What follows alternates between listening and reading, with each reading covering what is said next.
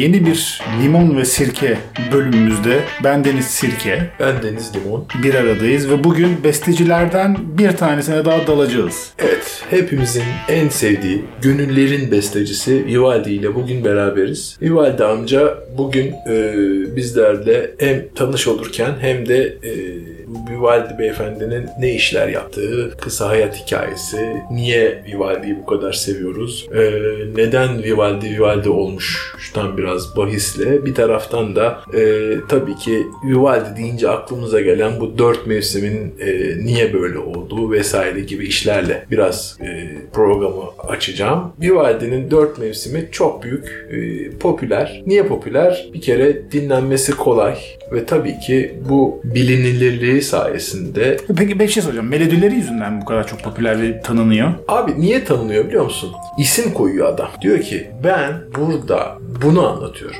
Yazı anlatıyorum. Bilmem ne. Aslında Etiketlerini mi? çok etiketi çok güzel kullanılmış. Konulu müzik. Yani insanların hani ben hep konu anlatıyorum ya e, müziğin tek başına bir şey anlatma yetisi yoktur diye. Büyük problem şu abi. Müzik tek başına bir şey anlatamıyor. Sen söz koymadıkça üzerine ya da bir e, etiket koymadıktan sonra işte ay ışığı sonatı. Ya daha doğrusu şöyle müzik aslında kendisi bir şey anlatıyor da senin yani kompoze edenin ne düşündüğünü ne hissettiğini anlatması ya birebir örtüşmesi çok kolay değil. Herkes Abi, farklı bir şey algılayabilir. halinle değişir ya. E, tabii. Yani Neydi yani- bizim motto? Yani müzik insanın üzerine yakışanı giymesi. Yani hani ben bugün dinlediğimde bu adamın müziği bende başka bir şey uyandırıyor. Yarın dinlediğimde başka bir şey uyandırıyor. Ama bu mevsimler konçertoları aslında dört tane konçerto. Ee, birbirinden farklı dört konçerto aslında. Oraya geleceğiz. Sorun var onunla alakalı. Evet yani or- orayı ben de ayrıca anlatacağım. Ee, işte diyor ki yaz ayında işte bilmem ne şudur budur. Aslında bu dört mevsimin ilk bestelenmesinden sonraki çalmalarından önce biz e, bayağı soneler duymamız gerekiyor. Tamam şimdi sen bizi burada dağıtma terminolojiyle. Çünkü konçertosu, sonesi yok. Şiir diyeyim tamam mı? Ta- Ben şey soracağım. Peki o zaman şunu mu anlıyorum? Vivaldi dört mevsimin adını yaz, kış, işte sonbahar, ilkbahar neyse kendisi koymuş mu? Kendisi koymuş. Ama mesela Mozart zamanında falan öyle bir şey yok muydu? Öyle bir şey yoktu hayır. Ama öncesinde var. Ya işte Ha ilginç. büyük e- enteresanlık burada şu. Diyor ki Vivaldi Bach'ta da yok. Bach'ta da yok. Şöyle bir e, değişiklik var. Kimin yazdığı henüz bilinmeyen, e, belki de Vivaldi'nin kendisi yazmıştır bilemiyorum. E, bu ama hani kesin bilinen bir şey değil. Bir takım soneler var. Yani şiirler. Tamam. Tamam mı? Ve bu şiirler eser çalınmadan önce okunuyor ve ondan sonra eser çalınıyor. Yani ön bir hazırlığı var. Okey. Ben hani şiiri okuyorum sana, senin kafanı hazırlıyorum. Ondan sonra bu e, müziği çalıyorum. Haliyle o yüzden adamın ne hissettiğini, ne olduğu biraz birleşiyor konuda. Birleşiyor konuyla ve tabii hani e, işte Vivaldi kuş seslerini taklit ediyor, işte gök gürültüsünü taklit ediyor vesaire gibi işte e, ya da işte bir e, sonbahar öğleden sonrasında işte ki dinginliği, rahatlığı, güzelliği vesaire işte Aslında insanlara daha kolay ulaşıyor abi uzun sözlü. Evet evet yani hani dolayısıyla Vivaldi'nin bu dört mevsimi bu yüzden çok popüler oluyor ve tabii ki e, bu popülerlik müzisyenlerin adına da büyük bir şans. Yani sen bir kemancıysan kendini göstermek için alkışı en çok alacağın müziği seçiyorsun ve hani e, bunu insanlara bu şekilde gösteriyorsun ki dört mevsim konçertolarının içinde çok kemancının kendisini gösterebileceği e, teknik zorlukları olan bir sürü pasaj da var. Dolayısıyla işte hop hop hop tak tak tak tak bir anda işte, işte şu adamın yorumu en iyi, bu adamın yorumu bilmem ne. Şeye de çok açık ister istemez hani bir takım e, hani zamanda bizim programda da konuştuk işte gök gürültüsü efekti koyuyor evet, evet, bilmem evet, ne evet. şudur budur gibi şeylere de de çok açık. Dolayısıyla e, insanlar da bunu kullanıyorlar ve hani işi beceriyorlar. Sen söylemiştin yanlış hatırlamıyorsam Mozart Beethoven döneminde kullanılan bazı kalıplar var. Vivaldi'nin de kullandığı öyle kalıplar var mı? Ama Vivaldi'nin e, zirveye çıkarttığı tabii özellikle konçerto formu. Yok yok ondan o, yani okey. Buradaki sorum da şu. Bir tane bir e, Alman düşünürle alakalı Theodor Adorno diye bir tane filozofmuş bu. Ve özellikle müzikle alakalı çok büyük eleştirileri falan da var adamın. E, konuyu Vivaldi'ye şöyle bağlayacağım. E, yani genelleştirecek olursak Adorno'nun iddia ettiği bir şey var. İddiası da şu belli kalıpları tekrarlayan popüler müzik aslında bir yerden sonra külliyen değersizdir gibi bir yaklaşım var. Çok kabaca söylüyorum bunu. Soru şu, Vivaldi hem popüler hem melodiler kullanıyor. İnsanlara ulaşabilecek farklı yöntemler kullanıyor. Dediğin gibi kalıplar da kullanıyor. O zaman Vivaldi'yi bu popüler ama klasik müzikçiler içerisinde bir açıdan da değersiz hale getiriyor mu? Yani e, sıkıcı hale getiriyor. Okey. Yani hani en azından hani bizim programı dinleyen herkes benim Vivaldi dört evet. çok sıkıldığımı biliyorlar. İşte bu yüzden abi o kadar hani e, aynı şeyler aynı şeyler aynı şeyler aynı tarz aynı tarz oluyor ki. Mesela aynı şeyi Bach'ta yaşamıyorsun ama. Bach çünkü seni yaptığı işin hani matematik boyutuyla ayrı etkiliyor yaratıcılık tarafıyla ayrı etkiliyor. Seni alıyor sarmalıyor. Sen adamın müziğini anlamaya çalışırken e, zaten kayboluyorsun hayda deyip ortada bırakıyor seni. Vivaldi de bu kadar spe- spesifik bu kadar hani e, üst müzik seviyesinde seni taşıyan, şaşırtan bir şey yok. Bir yerden sonra işte şunu yapıyor, bunu yapıyor. Belli ne yaptığı. Anlaşılabilir. Bir müzisyen gözüyle analiz ettiğin zaman e, Öngörülebilir mi? öngörülebilir ve e, basit. Peki o zaman ikinci yani ikinci değil sırası yok da aklıma gelen diğer ikinci başka bir soruya geçeceğim. Gördüğünüz gibi bu sefer ben içerisinde. Bu arada ben kendimle alakalı e, Vivaldi e, ilgimi söyle paylaşayım herkesle dinleyicilerle. E, ben Bach'a ilgi veya merakı limon sayesinde daldım. Vivaldi'nin dört mevsimini bilirim. O da ismen bilirim ama tabii ki duymuşumdur, dinlemişimdir. Konserine de gitmişliğim var ama hani benim öyle bir Vivaldi ile herhangi bir sempatim yok.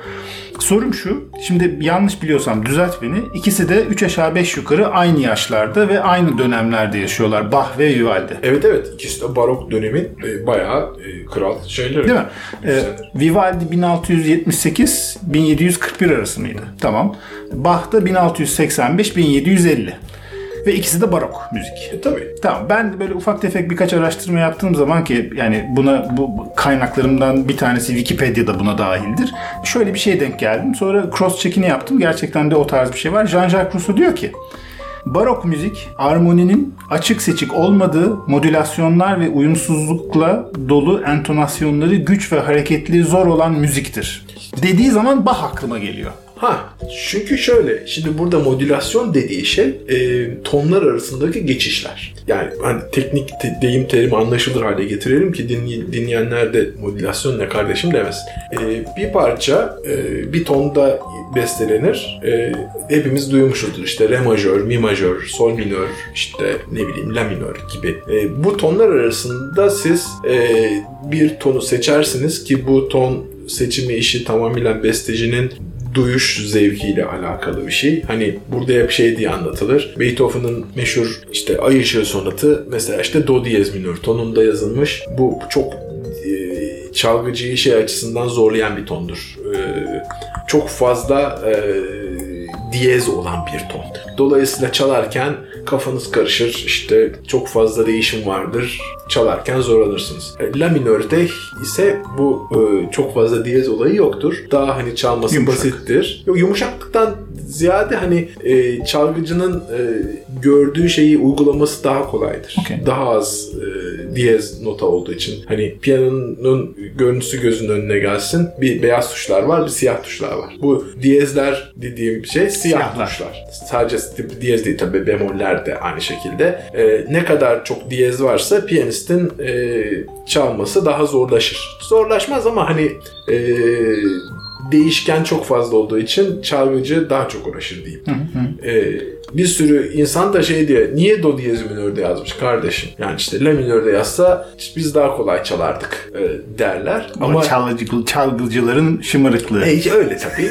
ben de çok biliyormuşum gibi. E bir taraftan da aynı müziği la minörden çaldığın zaman do diyez minördeki gibi tınlamıyor. Yani Beethoven bu işi bilerek yapıyor. Yani gerçekten en güzel tınladığı Tamam tonu barok ve Vivaldi'ye dön sevgili Limon. İşte ama modülasyonu anlatmam lazım. Tamam peki şunu sor. Bir daha ha, kesiyorum seni burada.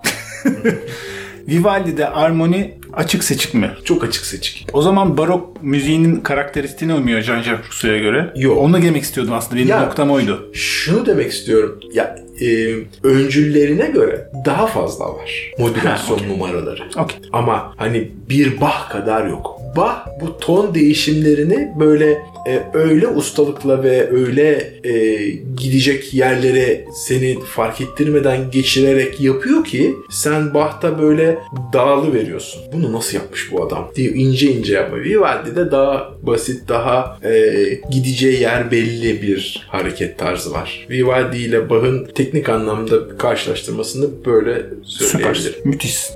Şimdi ben tabii bizim bir evvelki besteci şeyimizden sonra bu dönemlerini merak ettim. Seninle de paylaştım hatta. Ee, şeyle de nedir o kanalda da dinleyicilerle de paylaşırım. Hangi dönemler, ne- nasıl dönemler olmuş klasik müzikte diye. Hepsini oturup teker teker okumayacağım ama biz mesela işte ikidir barok yapıyoruz. Barok işte 1600 ile 1750 arasında olduğu söyleniyor. Zaten Bach son noktayı koyuyor. Bach koyuyor. Ondan sonra artık Sonraki dönem de classical dönem diye geçiyor. O da bilmiyorum araştıracağım detayını. yani işte o klasiğinden işte Mozart. Bizim Mozart'lar, Beethoven'lar falan. Ama Beethoven'ı mesela ben klasiğe sokmam. Benim için Beethoven romantik dönem bestecisidir ama yaşadığı dönem anlamında evet klasik dönem. Belki bir geçiş şeyi olabilir mi? Yani e, Beethoven ne zaman ölüyor? şimdi söyleyemem. Tabii Keskin tabii biz burada tarihler üzerinden konuşuyoruz tamam okey. Ya bin, söylenene göre yaklaşık 1830'larda da işte e, erken romantik dönem başlıyor. Belki hani o döneme denk geliyor olabilir Yani evet, bilmiyorum. bence ro- son derece romantik bir adamdır Be- Be- Beethoven. Çünkü hani adam abi sağlığı yüzünden e, zaten Yaşadığı şey bile yaşadığı zaten şey yeter. bile yeter yani. Hani Okey şimdi hangi dönemde olduğundan bahsettik zaten az evvel ben hani Bach'la karşılaştırırken sen bize biraz arkadaşın çocukluğundan, anısından, babasından Ay, bu da kesin kiliseyle bir alakası vardır. E şimdi şöyle bir şey. E, abi o dönemde alakası Kiliseyle alakalı olan- olmayanı dövüyorlar. dövüyorlar. Abi şimdi bu adam hani biraz önce sen de söyledin 1678'de ben daha da hani şeye gireyim yani 4 Mart 1678'de doğuyor. E, 28 Temmuz 1741'de ölüyor.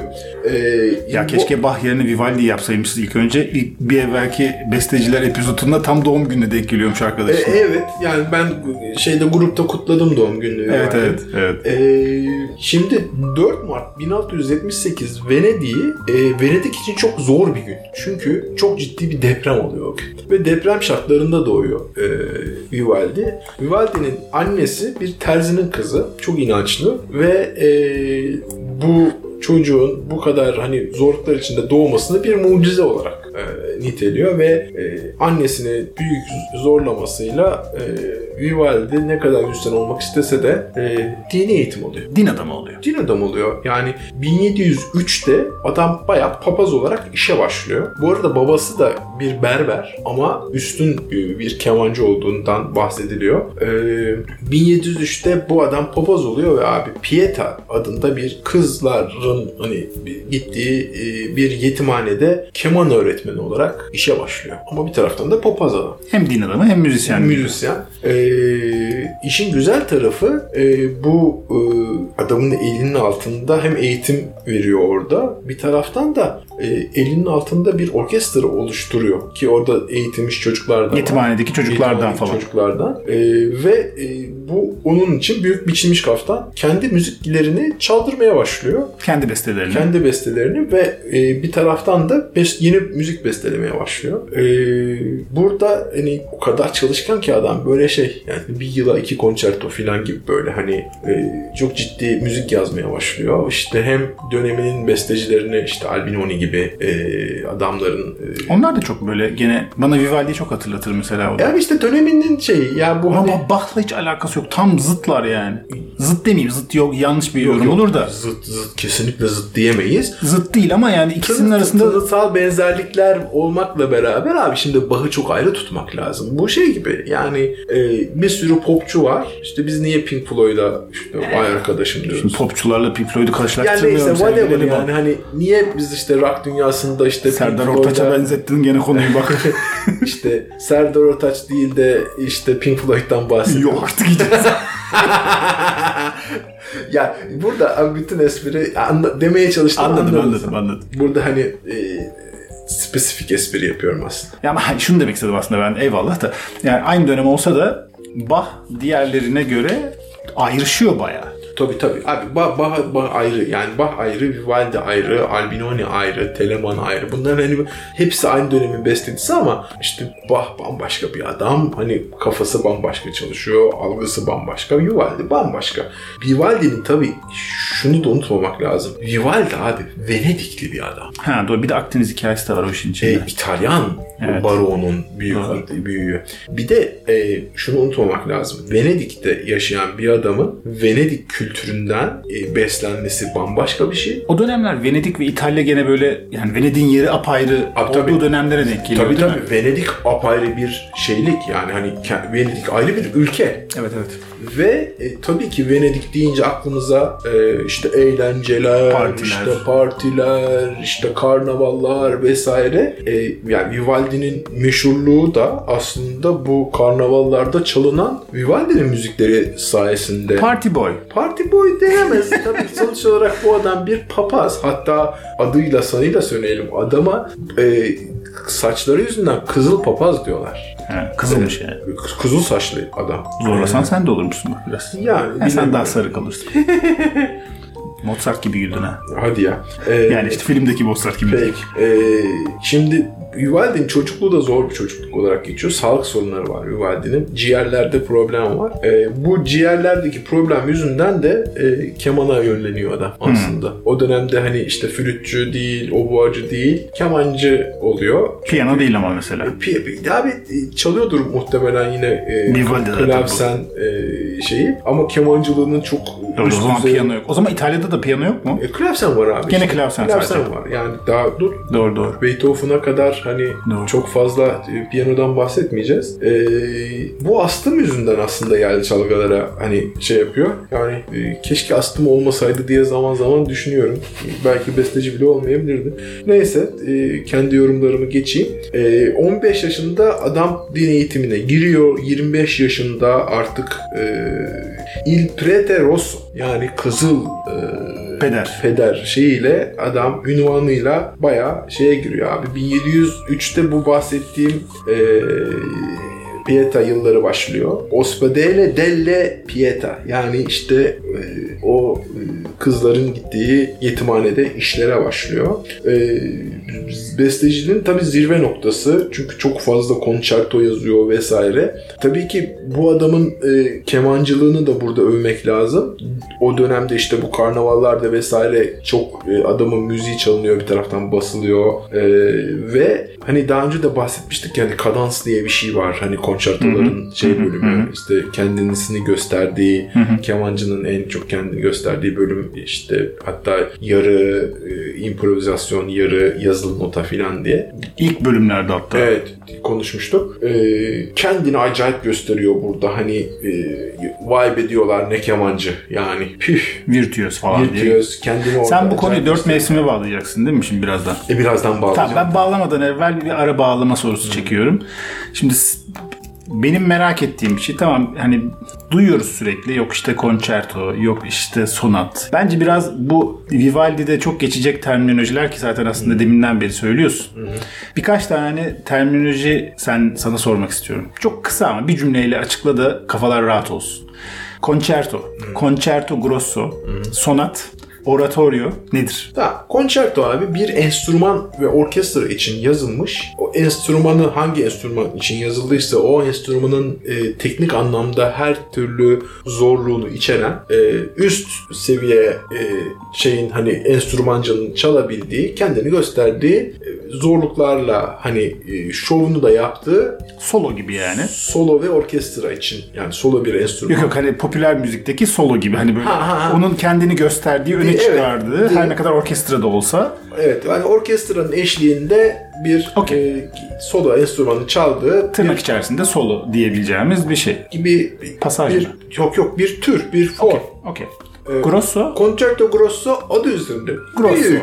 Okey. Büyük yani hani büyük dediği şey daha uzun. E, ha- Daha büyük bir orkestra oluyor mu? Daha geniş, daha daha e, çok sesli. e, daha çok sesli olamaz abi yani zaten orkestra ve e, Yok yok hani orkestrada atıyorum hani işte belli sayıda farklı enstrümanlarda far, daha fazla hayır hayır yok hayır, öyle hayır, şey. öyle bir şey yok.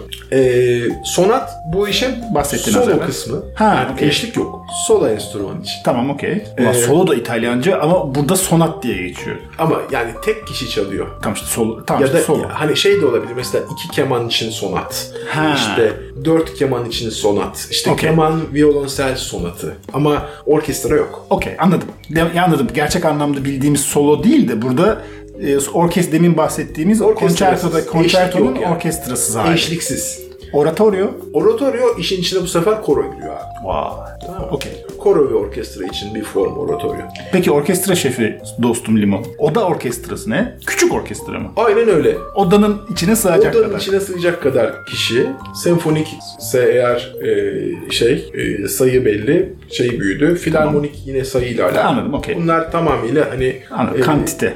Evet, sayı burada önemli olan. Opus. Opus e, bir aslında eser sayısının 2-3 şeyi var. İşte opus var, BMW, BMW var. işte Bach'taki gibi. Bach'ta mesela şeyde Vivaldi'de RV var. Ama opus da kullanıyorlar mesela Evet işte Vivaldi o- için. duydum da o yüzden. İkisi için ikisini de kullanılabiliyor. Ee, e, bunlar da e, şey meşhur e, müzikologların e, kullandığı e, eser sayısının numaraları. numaraları. Ama Vivaldi zamanında mesela opus yok. Opus yok ama Vivaldi'nin e, hala günümüzde e, eserleri ortaya çıktığı için e, mesela opus kullanan da var. Opus 1, opus 2, opus 3 diye giden de var işte ama geleneksel olarak mesela daha çok RV kısaltması kullanılıyor. Okey. E, buradan ben işi dört mevsime bağlayacağım. Konçert olarak. Ko- Evet abi e, 1717 ile 1818 e, yılları döneminde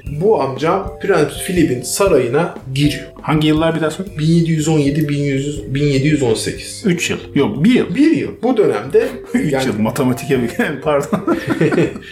bu dönemde abi en prestijli e, dönemi. Burada abi işte e, bir sürü operalar yazmaya başlıyor. Bir sürü konç keman konçertoları yazmaya başlıyor. E, İtalyan hani şeyi e, müziğinin hani şey olarak da zirvesi baronun ama İtalyan baronundan bahsediyorum. Yani işte e, Vivaldi hani İtalyan baronun işte krallarından biri. İşte Albinoni de onlardan biri ama hani Vivaldi çok o kadar popüler ki Albinoni e, şey olmuyor. Ezik kılıyor.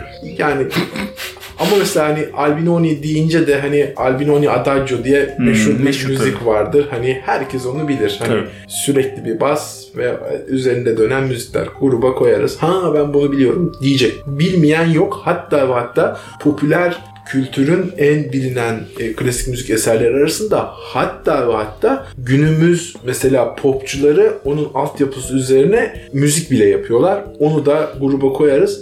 Vay hırsız diyeceğin hani e, bir sürü de adam var bu anlamda. Jim Morrison'ın da bu arada Albinoni'yi kullandığı bir şiiri var. E, Ya bir sürü. Tabii tabii tabii çok meşhur canım. Aslında abi e, bunları bu dört mevsim diye biraz önce söylediğim aslında herkesin bildiği dört ayrı keman konçertosu.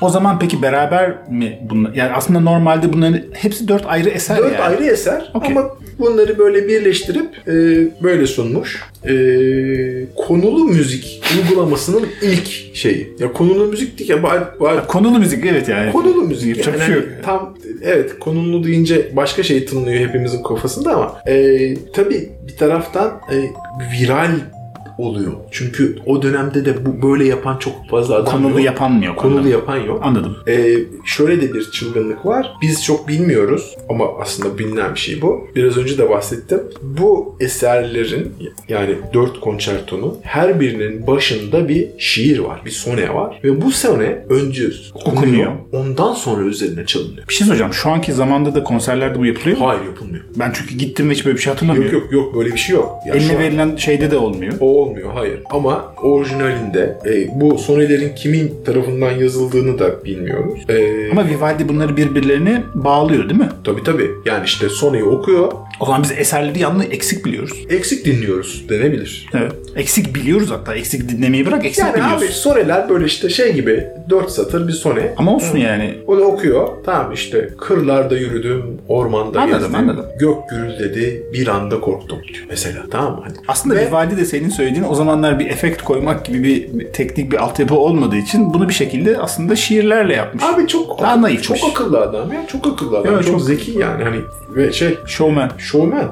Venedikli abi adam. Showman olmaması mümkün. Tabii doğru söylüyorsun. Ve abi hani e, bu e, bilinirliğini ve e, nasıl söyleyeyim ününü sağlayan aslında uygulama bu. Ondan sonra e, Vivaldi 4 mevsim 4 mevsim herkes e, işin hani e, bombaları patlatıyor. E, yani bu aslında dönemin hani çok devrimsel bir işi. Yani barok çağın yıldızı oluyor adam. Özellikle İtalya'da bayağı bilinir oluyor böyle. E, Soru sorayım mı? sor sor.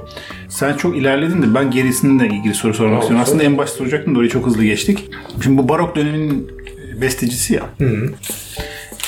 Ve bundan evvel Rönesans dönemi var. Evet. Mesela Bach'ta da benzer bir soru sormuştum. Şimdi Vivaldi'de de aynı şey soracağım. Bu arkadaşın esinlendiği veya böyle kendini mentor olarak gördüğü, yani müzikal anlamda da esinlenmiş olabilir. Kişisel olarak tanıdığı. Bu da babasının bir alakası var mıydı? Tabii ki ba- babası eğitiyor. Değil mi? Öyleydi. Bunların hepsi- her şey babadan başlıyor. E tabii. Ya abi, abi bu şöyle bir şey yani eee Hele o zamanlar daha ataerkil durumlar falan abi işte çok... annesi babası doktor olan bir adamın doktor olması ne kadar doğal Evet, bir tabii. şeyse eee, Soru şu, bu adamın bu işte dediğim gibi yani Rönesans döneminden bir mentoru, esinlendiği, hayranı olduğu, çok sevdiği, bildiğin bir, bir başka bir besteci abi var mı? bir sürü besteci var. Yani ama bu adamlar daha ziyade kendi dönemdaşlarından daha fazla etkileniyorlar. O yüzden Mesela- zaten barok döneminin müzisyeni diyoruz. yani hani istiyoruz. e, mesela hani Albinoni'nin, Telemann'ın falan çok büyük etkileri var bu adamın. Vivaldi'de mi? Ama şöyle şunu unutmamak lazım. E, Vivaldi'nin asıl etkilendiği şeyin Venedik'in kendisi olduğunu hep Anladım. Viva, şey, Venedik kültürü aslında. kültürü. Yani çünkü abi adam eğlencenin hatta yani şöyle söyleyeyim e, günümüzde bile bu e, neredeyse böyle devam ediyor. Tabii tabii. E, ben hiç katılmadım ama çok hikaye dinledim. Hani Venedik karnavalı sırasında e, yaşanan olaylar. Evet ben de çok duydum evet. Yani Rio Karnavalı nasıl olaylarla doluysa bununki de bambaşka bir konsept. yani. Avrupa'nın göbeğinde tamam mı? Baskı ve hani din temelli yaşayan kültürlerin ortasında 3 gün Kopuyorsun. her şey serbest. Kopuyoruz. Okey. Peki Bach'la Vivaldi tanışmış mı? Hiç beraber bir- birbirlerini duymuşlar mı? Birbirlerini- Tanışmak demeyelim de. birbirlerinden haberler e, tabii ki. E, hatta Bach'ın e, Vivaldi'nin müziğini e, iyi bildiği, çalıştığı biliniyor. Hatta ve hatta işte Vivaldi'nin yazdığı bir takım e, sonatları e, günümüz tabiriyle söyleyeyim. Mixliyor mu? Coverlıyor. Ha coverlıyor. Coverlıyor. E, bunu da söylüyor. Yani hani işte şu, bu Vivaldi'nin şu ezleri üzerine Yorumluyor yani çeşitlemeler filan gibi böyle bir sürü şey var. E, ya Vivaldi daha çok e, gezmiş tabii. Ge- gezen bir adam. Şey gibi değil. Bach daha Bach Alman Alman Alman? Almanı yani. Hani adam gitmemiş Almanya dışına çıkmamış. Vivaldi bayağı gezi, geziyor adam yani. Gene saraylardan saraylara. Tabii, saraylardan saraylara. Bir de şöyle de bir şey var. Ee, yine onu da anlatacağım. Ee, Vivaldi'nin e, bir de şey tarafı var abi. e, opera tarafı var. Çok bizim hani bilmediğimiz. Çünkü dört mevsim diye bir Sen demin de söyledin. Benim aklıma direkt aa opera da mı yazmış Ya diyecek. yok, çok operası var adamın. Ee, 90 tane opera yazdığı düşünülüyor. Ee, yani adamın işte notlarından vesaire. Fakat abi günümüze 40 kadarı ulaşmış. Ee, günümüze ulaşma kısmını anlatacağım ama en fantastik kısmı şu. Ee, Vivaldi döneminde opera günümüz operası gibi düşünme. Ben sana bunu Bach, Bach, Bach üzerine konuştuğumuz zaman da sormuştum. Öyle bir şey yoktu. Yani herhangi bir görsel bir çalışması yoktu. Abi Vivaldi zamanında opera e, tabii Küçük bir tiyatro gibi mi? küçük bir tiyatro gibi bir taraftan da Venedik kültüründe e, Onlarda var öyle bir ayrı teatral bir, olay ayrı var bir evet. olay. Mesela operada şey yok abi. Millet operaya eğlenmek için gidiyor. Mesela opera sahneleniyor. Millet cayır cayır yemek yiyor, konuşuyor, sevişiyor. Hani Anladım. İşte şey kısmında işte Şu anki operayla hiç alakası, yok. yani. Ee, O daha çok herhalde bir sonraki dönem olan hani klasik dönem de dediğimiz daha işte- daha daha Mozart tabii dönemi. ortaya çıkacak. Ee, hatta hani millet şey hani operada e, işte zenginlerin işte locaları üst katlarda millet işte zengin olduğunu göstermek için loca satın alıyor filan hani Bunu soralım. Tamam okey. e, Vivaldi'nin enteresan e, bu şey yazdığı bir opera var abi. Adı e, Beyaz Et. Beyaz et. Beyaz Et. Beyaz et gibi düşünme. Yani Yani yediğimiz et gibi hayır değil. hayır. Beya yani Türkçe be, mi? et diye yazılıyor. Ha pardon. Beyaz et. Niyeyse ama Türkçe olarak aldım. E, bu opera abi Ne bileyim dört mevsim dört mevsim Hayır deyince abi, haliyle Türkçe. Sul- Sultan 1. Beyazıt'ın hayatını Ha. anlatıyor abi. Böyle bir operası var bu adamın. Ee, çok acayip. Yani hani Bir yaşıma daha yırtıp. e, e, ya Vivaldi çok enteresan bir herif abi. Peki bir şey söyleyeceğim. Vivaldi bu sonraki dönemdeki Mozart, e, Beethoven veya ona benzer işte o klasik dönemdeki bestecileri etkilemiş mi? Yani onları bir Tabii, tabii ki etkilemez olur mu abi? Yani kime etkilemiştir en çok sence? herkes etkilemiştir. Sonrasındaki herkes etkilemiştir. Etkilemez mümkün değil abi ya. Bak Sen de sevmiyorsun bu adamı. Şimdi bak ben bu adamı sevmiyor değilim. Anlatacağım o da geleceğim. Ee, sevmiyor değilim abi. Ben bu adamı ya sevmemek mümkün değil. Bir kere en başta büyük saygı duyuyorum adama. Sonsuz çalışmış adam. Düşünsene abi. Sen beş- popüler kültürün bu adamı kullanışını mı sevmiyorsun? Hayır abi ben dört mevsimden sıkıldım Ha, abi. sadece dört mevsim sevmiyorsun. Ben dört mevsimi sevmiyorum. Ben sıkıldım dört Tamam bu mevsim. adamın en çok Hep hangi aynı eserini yönetmeyi severdin? Seversin. Abi bu adamın e, mesela çok fantastik konçertoları var. Mesela e, yine e, altını özellikle çiziyorum. Mesela bu adamın abi çok fantastik mandolin konçertoları var abi. Mesela iki mandolin için konçertosu var. Ya çok eğlenceli dinlemesi. Enteresan. E, mesela onlardan e, sırf grande de cinema. Gerçekten yönetmek isterdim. Ama şöyle bir şey var. Bir hani müzikal eğlencesi var ama bir ağırlığı yok. Sen şey Anladım. anlamıyorsun. Ama konçerto olduğu zaman arka tarafta orkestra var Ya diyorsun. orkestra var. iki tane de Mandolin e, var. mandolin var. Abi yani bir mandolinle ne yapılabilir ki? Abi orkestra var ama. Ya fark etmez. Orkestra her halükarda bir ağırlık getirir. Ya abi getirir de şey gibi bir olayı yok. Ee, yani atıyorum mesela Beethoven senfoni bir hani tınladığı zaman sen böyle şey olursun vay arkadaş bu ne be? Abi adam şeyde çalınsın diye tamam mı? E, Karnavalda. Karnavalda çalınsın diye karnaval müziği bestelemiş. Anladım. İşte demin söylediğin eğlence hikayesi. Evet çok eğlencelik anladın mı? Tam leblebi çekirdek bir orkestra şefinin içinde yönetmesi sonsuz kolay. Yani şey gibi düşün yani orkestra şefi eğitim almaya başladın birinci yılın sonunda rahat rahat yönetirsin. Daha öğrencisin yani. O kadar rahat yönetebileceğin bir basitlikte. Ve genelde bütün eserleri mi böyle? Genelde bütün eserleri böyle. Anladım neden gömdüğünü arkadaşı.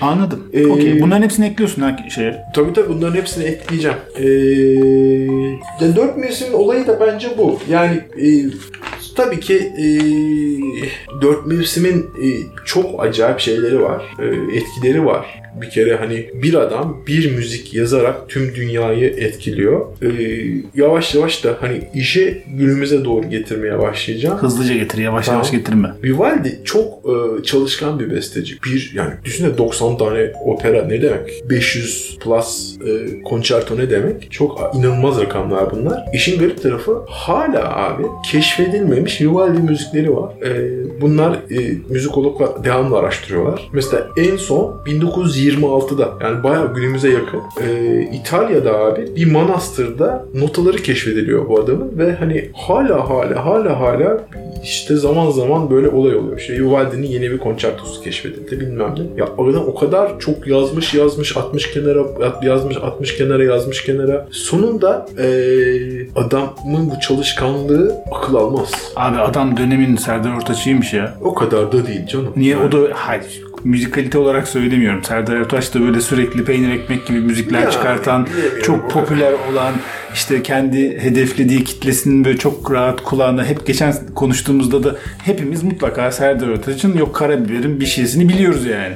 Bu adam da döneminde öyleymiş işte. Evet yani e, işte bu işte Fritz Kreisler diye bir meşhur keman e, var. Bu adam çok hani e, 20. yüzyılda yazan, yaşayan bir adam bu. Bu yani Vivaldi'ye en büyük kıyakları yapan adam bu. Bu adam Vivaldi'nin işlerini hani dünyaya tanıtıyor. Yeni bir şey çıktığı zaman hemen işte çalıyor vesaire. Promote ediyor. Evet evet yani. Neyse en son söyleyeceğim şey aslında hani zamanımızı da düşünerek hani bir müziği iyi yapan nedir?